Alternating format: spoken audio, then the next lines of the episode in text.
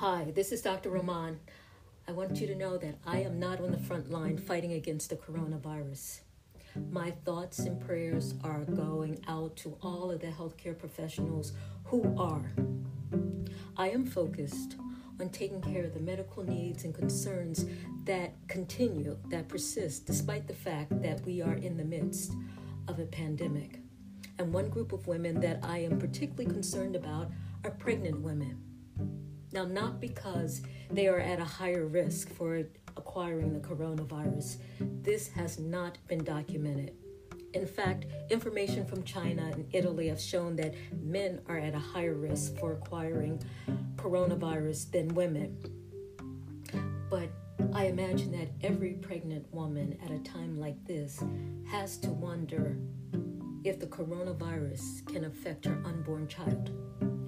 And the answer is we know very little about the coronavirus. We don't know. So, therefore, every pregnant woman needs to be cautious. I'd like to spend a few moments just discussing some observations and recommendations from countries that have been affected by coronavirus, including our own. There has been an impetus to use telemedicine or online medical visits for non urgent medical care. So the question is should pregnant women try to conduct prenatal visits via telemedicine? Or should they skip their prenatal visits altogether to avoid exposure?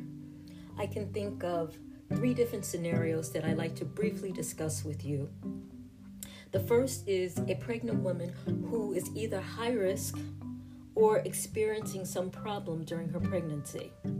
There is no question she needs to be seen. She needs to keep her prenatal visit. If possible, someone should drive her to and from her prenatal visit to limit potential exposure.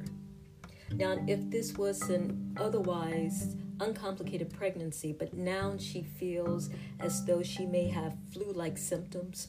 She should contact her OB and make arrangements so that they know and that they are prepared when she comes.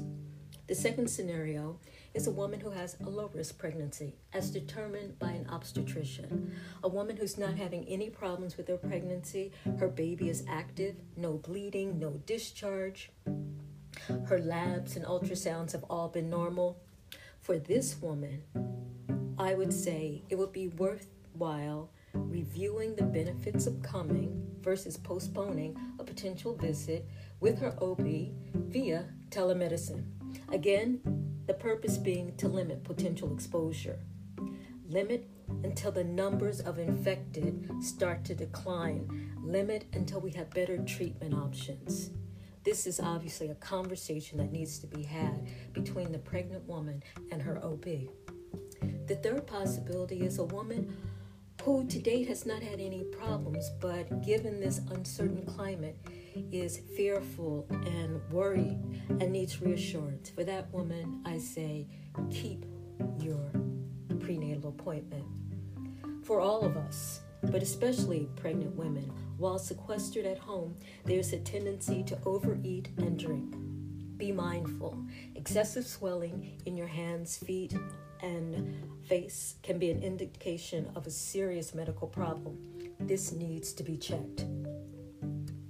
Like everyone else, pregnant women need to engage in regular hand washing. They need to avoid contact with symptomatic persons and to practice social distancing. And this brings me to my final point that many pregnant women are single parents, working women, and as a result of this pandemic, have been forced to be home without money, laid off, with limited resources. And for these women, my heart goes out to you because this must be a trying time for you. I am asking you to reach out to me either at mail at doctorrahman.com or via this podcast, Black Women's Health, BWH. Contact me, and whenever possible and wherever possible, we will pull our resources and try to help you. Take care.